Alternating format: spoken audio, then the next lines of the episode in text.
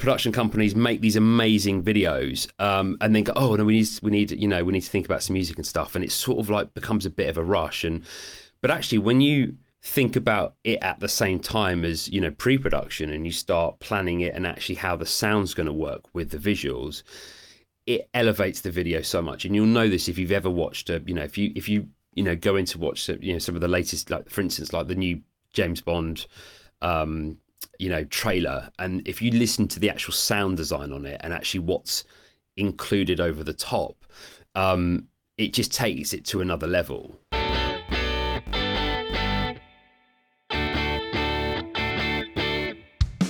Welcome to Audio Branding, the hidden gem of marketing.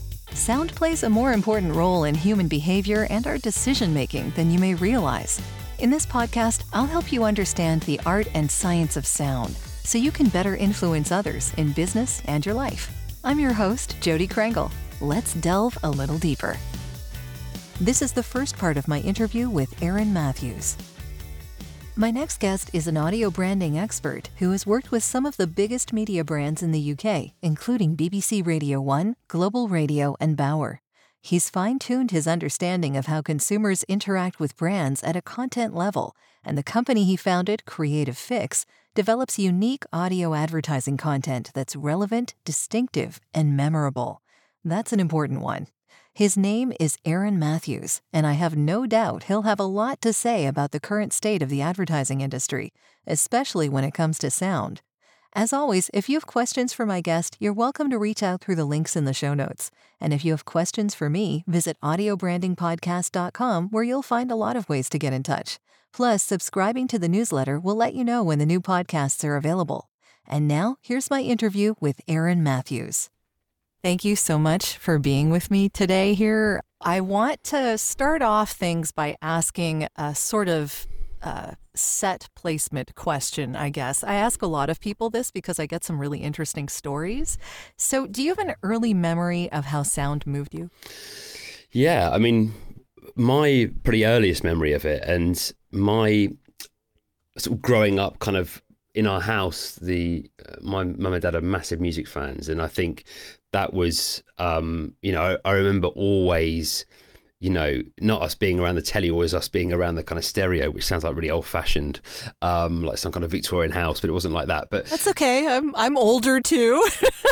like kind of like some kind of eighties ghetto blaster yes. with my dad playing this like you know amazing music from you know people like INXS and you know George Michael and all these incredible artists and stuff, which obviously when you listen to those in you know in in in sort of in a room and you've got you know it's loud and you hear the amazing production on them and stuff i think that was my sort of earliest memory of kind of just being really really into music. And that's sort of carried on obviously through what i do now and you know and, and djing and such like. And my love of music has definitely come from my parents. And that and that memory of of being in the house, kind of collectively as a family, listening to to music together is is probably my earliest memory.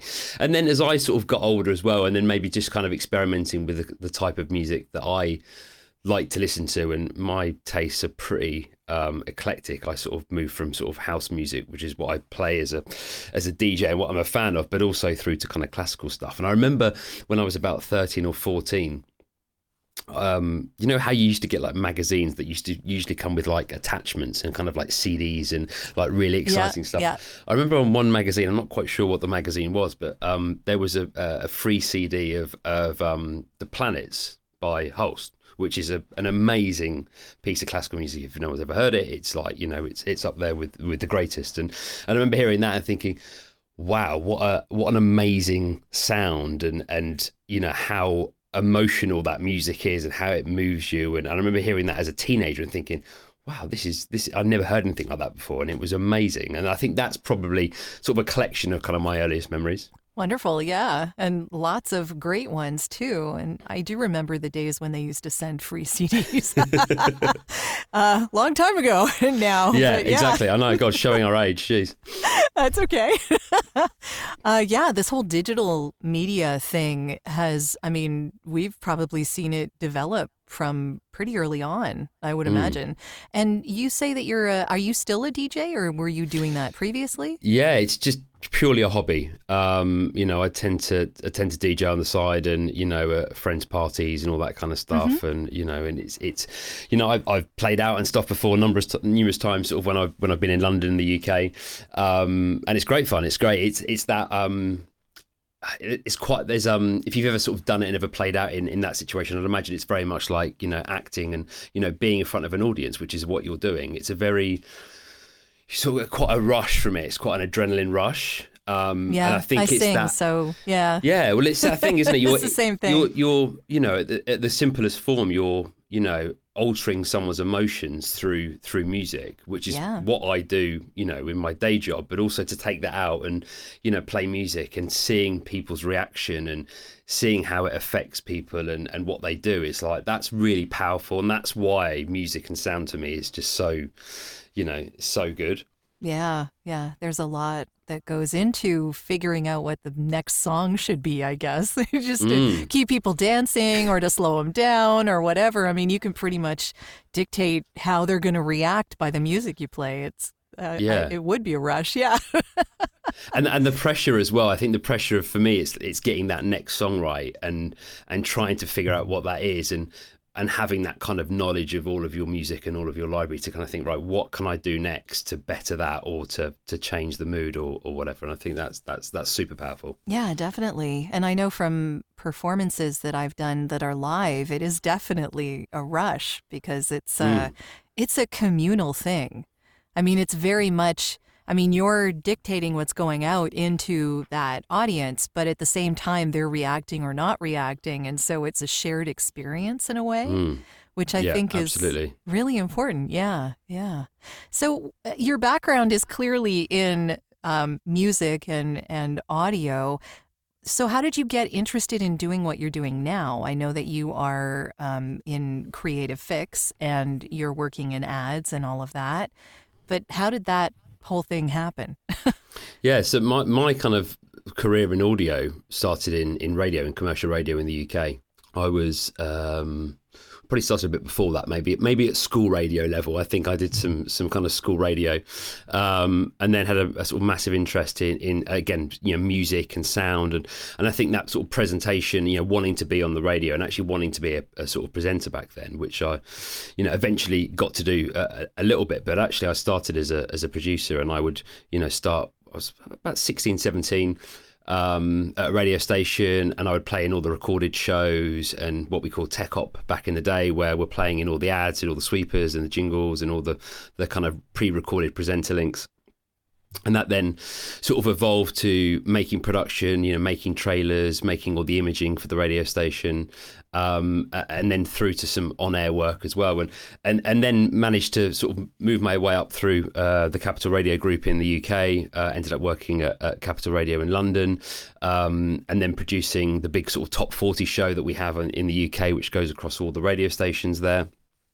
And then did a bit of time at Radio One and some other London radio stations as well. So, um, so, so that's where it started really, and and it, it's kind of been a really nice evolution sort of from that, and and now you know when we started kind of creative fix we started working with you know the likes of spotify and a lot of their brand ads and it, that was sort of an evolution for sort of all the things that i learned in radio and all of the things that we were taught about kind of quality and sound recording and you know how to make things sound great in the studio and you know best practices you know all that stuff is in place in what we do now. And we're sort of taking that forward to digital audio but with all the really exciting tech behind us as well where we can you know make all sorts of interesting ads you know using using the latest tech so yeah that that's sort of how it started really um, and I think when we spoke last, you'd mentioned that there is a difference between radio and digital audio creative. I'm curious as to if you could explain that. Yeah, absolutely. I mean, in the simplest terms, you know, radio is, you know, from its you know conception is a shared listening experience. You know we always remember we will sort of remember those kind of stock stock images we have of you know when radio was first conceived and we would all you know as a family kind of sit around the radio and, and listen to it a little bit like what I was talking about at our, our family home um, previously. Yeah. um, you know, radio is a very much shared shared experience, and even you know, even now in you know 2022, you know, we are listening, you know, maybe slightly differently when it comes to you know on smart speakers, but you know, it's collectively you know in the family home or you know a family environment, potentially in the car, potentially in the workplace. You know, and advertising hasn't really changed on radio because of that. You know, when it comes to advertising, you are uh, a commercial within a you know an ad break full of lots of other commercials, and you need to be heard. So the general style of radio ads are they're pretty shouty and loud, and they want to grab your attention from across the room, and you know Yeah, throughout exactly. all these other ads. Where digital audio, we know from research that over 80% of people listen uh, in their headphones. So we've got this really, for the first time ever, when it comes to to audio ads, a really unique position where we're actually we've got the listener's full attention. Um, and now more than ever, we've got really great headphones. And most people listen, uh, you know, with some form of kind of noise cancelling. So actually, it's not just headphones; it's sort of headphones 2.0. We've got, you know, more more than ever we can do in terms of sound, and that that presents sort of lots of really interesting opportunities for us from a purely production point of view and what we can do with sound generally. And actually, we can we can do things with sound that we never could could in radio because you'd miss them. Well, yeah, I mean, this is like speaking directly into someone's ear, Mm. right? Are you looking for ways to improve your company's or podcast's impact? You'd be surprised how powerful the use of an intentional audio branding strategy can be. Want to know more? I have a free downloadable PDF that gives you my five tips for implementing an intentional audio strategy at voiceoversandvocals.com slash audio branding strategy. That location does ask to put you on a mailing list, just to send you updates on when the new podcasts come out. But if you really don't want to give your email out, I understand. Just contact me directly. My email is all over my website, and I'll make sure you get that PDF without needing to sign up anywhere. If you do sign up, though, you also get access to a resources section called The Studio, where I have videos, white papers, and PDFs, discounts from my guests, and snippets of audio from my guests that no one else gets to hear. So maybe it's worth your while. Totally up to you. And of course, if you're looking for voiceovers, you can get in touch with me about that too. Now, back to the podcast. I do a lot of um, iHeart and uh, Pandora radio ads, radio, digital radio ads. And the way that they want that spoken from as, you know, a difference between actual radio ads is is very much more intimate. It's very much more um, right against your ear almost. They want you to be speaking to that one person who's listening in their headphones. And it's a really interesting difference in dynamic. Yeah.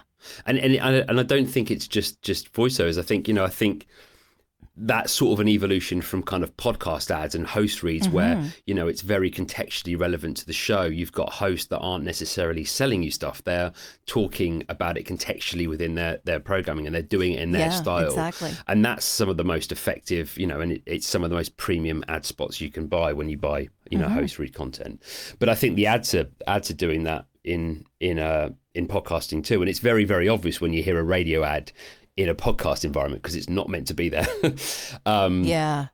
but but I don't think it's just the voiceover. I think um, you know there's there's so much more we can do do with sound than than we can do in radio. You know, you can you can put people in in different places through using really great soundscapes, stuff that you would never be able to hear on the radio. And you can put someone on a desert island and you've got that, you know, beach sound effect and, and waves lapping up against you. yeah. And that stuff's really powerful because you know, before you even speak one word of copy or before the voiceover even starts speaking, you have, you know, you've transported someone somewhere through their imagination. And that's the stuff Yeah. that, that really excites us. And actually, sound is very underused, I still think, in advertising. Um, we're obsessed with Why do you think that is? I don't know. I think that is a. I think it's a. I think it's a legacy radio thing. I think, Mm-hmm. you know, because if you think about radio ads, you can't have that silence. You know, you need to kind Well, of. Well, there's just such poor quality. I mean, the audio quality of it getting over a transmitted radio signal is just so much Mm. less than the streaming uh, podcasts that we're listening to. I mean, even digitally, which isn't as great as vinyl or whatever else, but you know, radio quality is pretty awful. yeah, absolutely. And I think, uh, you know, we're. I think we're we're still kind of focusing on cramming as much kind of copy and as much voiceover into 30 second ads as possible. And actually, some of the best ads that I've heard are ads that have space and have soundscapes and have you and you sound really well and sound design really well. And if you think about it in these terms, you know, if you imagine you obviously listen to a podcast which is full of speech, wouldn't it be great if the commercials are slightly opposite to that and actually have that space and have those gaps where there's there's less going on which grabs your attention. Yeah good you know point. otherwise you're sort of going from speech to speech. Actually if you did something slightly different with the ad especially in you know in in mid you know mid roll points they that could be really powerful. Mm-hmm. yeah definitely. It would be a nice contrast. Relaxation for the ears. Yeah I guess the idea is that um, there's something to be said for creating theater of the mind when it comes to digital broadcast, as opposed to radio. Um, and and then you know TV, of course, or video is very much you're explaining what's happening on the screen as opposed to explaining what the sounds are, because it's much more visual. So I guess in the sense of digital audio for podcasting and that kind of thing, it's almost like you're describing the sounds as opposed to the visual, where you wouldn't even have that opportunity in a radio mm. commercial. Yep. And I, and I, and I think that's that's where you know we, we can use sound better in digital audio, but actually using the, the sounds and you know that then goes on to using things like you know 3D audio, which is a technique where um, you know you can hear sound in, in 360 degrees if you're wearing headphones if it's mixed in the right way. Is that what they call spatial audio? Spatial that... audio, binaural audio. It has lots of different names. Yeah. It's it's um, okay. you know Sony have a product out at the moment called 360 Reality Audio, which is they're reimagining a lot of their back catalogue um, uh, music into into 360 but they also have some kind of hardware s- speaker products which throw sound around the room. Not quite in the same way that you'd hear it in your headphones but it's quite you know it's it's kind of sort of classed as spatial audio. Um, and there's some really good examples on YouTube if you search things like uh, 3D audio barbershop is a really good one where you're sitting in a barber's chair and you hear the sound wow. of the clippers come around the back of your head and it's very mm-hmm. very kind of vis- visceral sound it, it, sort of makes you kind of you know move out the way because it's so true to life um, and that is probably the sweet spot when it comes to to digital audio advertising and and to you know to use sound properly within that space because you can do stuff like we said that you can't can't do on radio that gets a, an amazing reaction. And we you know we do lots of stuff in in 360 and 3d um, you know, reimagining kind of like um, movie trailers and stuff. We we remix those in 360, and you can imagine for like horror trailers that becomes quite an interesting experience. And oh there's oh some goodness, re- yes. yeah, there's some really some really good examples of it. And uh, we did a big campaign with Tourism New Zealand where we sort of took listeners on a on a kind of 360 journey through uh, through the sort of soundscapes of New Zealand and you know waterfalls and you know kayaking through kind of ravines and you know wow. hiking and you'd hear all the wind in certain places and it's a really really rich audio experience. And that was audio only. You weren't actually displaying audio only. Visual? Yep. No. Okay. So all we did is we just we did some really we had an amazing um, uh, New Zealand voiceover. Um, and sort of really descriptive language, descriptive scripting, but then just mm-hmm. complemented and punctuated beautifully with some really rich sound design. Very nice. Yeah. So that's that's fantastic being able to create soundscapes out of, you know, digital nothingness. yeah, absolutely pretty awesome. Yeah. I know that you do all sorts of work at uh, Creative Fix though, right? So you do you also do radio, but you you do uh, TV and video as well. So in that kind of a context, where does the sound come in? Yeah, so we do, we do we do audio for, for visuals. Yeah, so so we, we kind of do audio for, for TV advertising, but also you know video commercials, so you know online stuff, and you know and, and it's sort of that kind of sound design that happens after uh, after the visuals are made usually, um, and the interesting thing about video is that video is um, you know with audio on video sort of becomes a bit of an afterthought it's sort of the, the sort of the last thing that everyone thinks of. Oh yeah, um, that's why I have this podcast. yes, exactly, exactly that. This is for.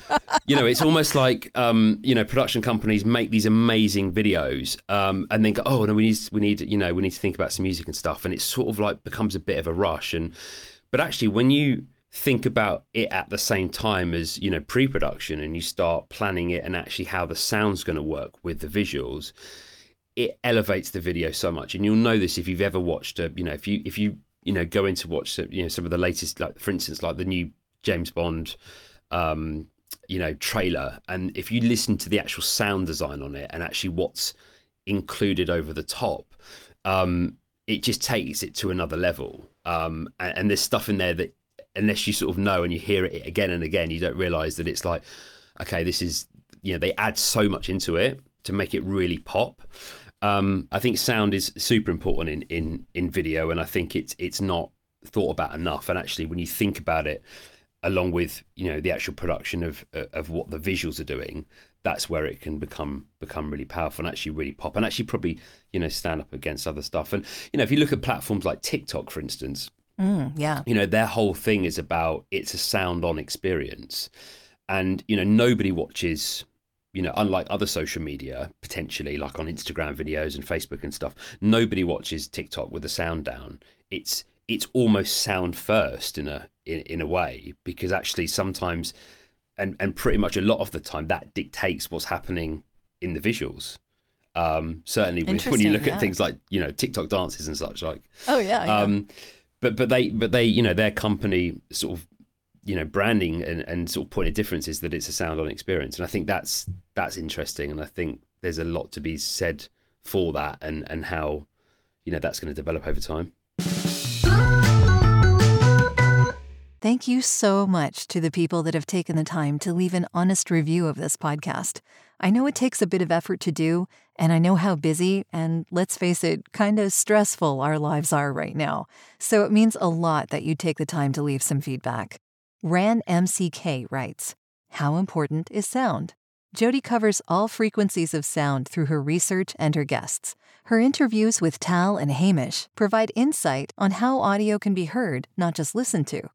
Jodi's voice keeps you listening and want to hear more. I have become a better listener. Thank you, Ran MCK. I really appreciate your kind words. Now, back to the show. Yeah, I, it is definitely getting more popular, I think, as people understand that this is an underutilized area. But how do you convince your clients that this is important? I mean, you've said it makes it pop, but you know, they're looking at dollars and cents as well, yep. right? so how does this translate to them, do you think? And how, how can you convince them to pay more attention to this? I think there's a there's a whole conversation around audio identity generally at the moment. And I think it's it that's one thing that is massively underused. And you know in the most simplest form of audio branding if you look at someone like McDonald's and I'm loving it. Now the great thing about this is that you can have the say the TV running in the in the in the uh, in the in the in the lounge or whatever, and you're in another room and you hear that that sonic trigger that I'm loving it, da da da da da.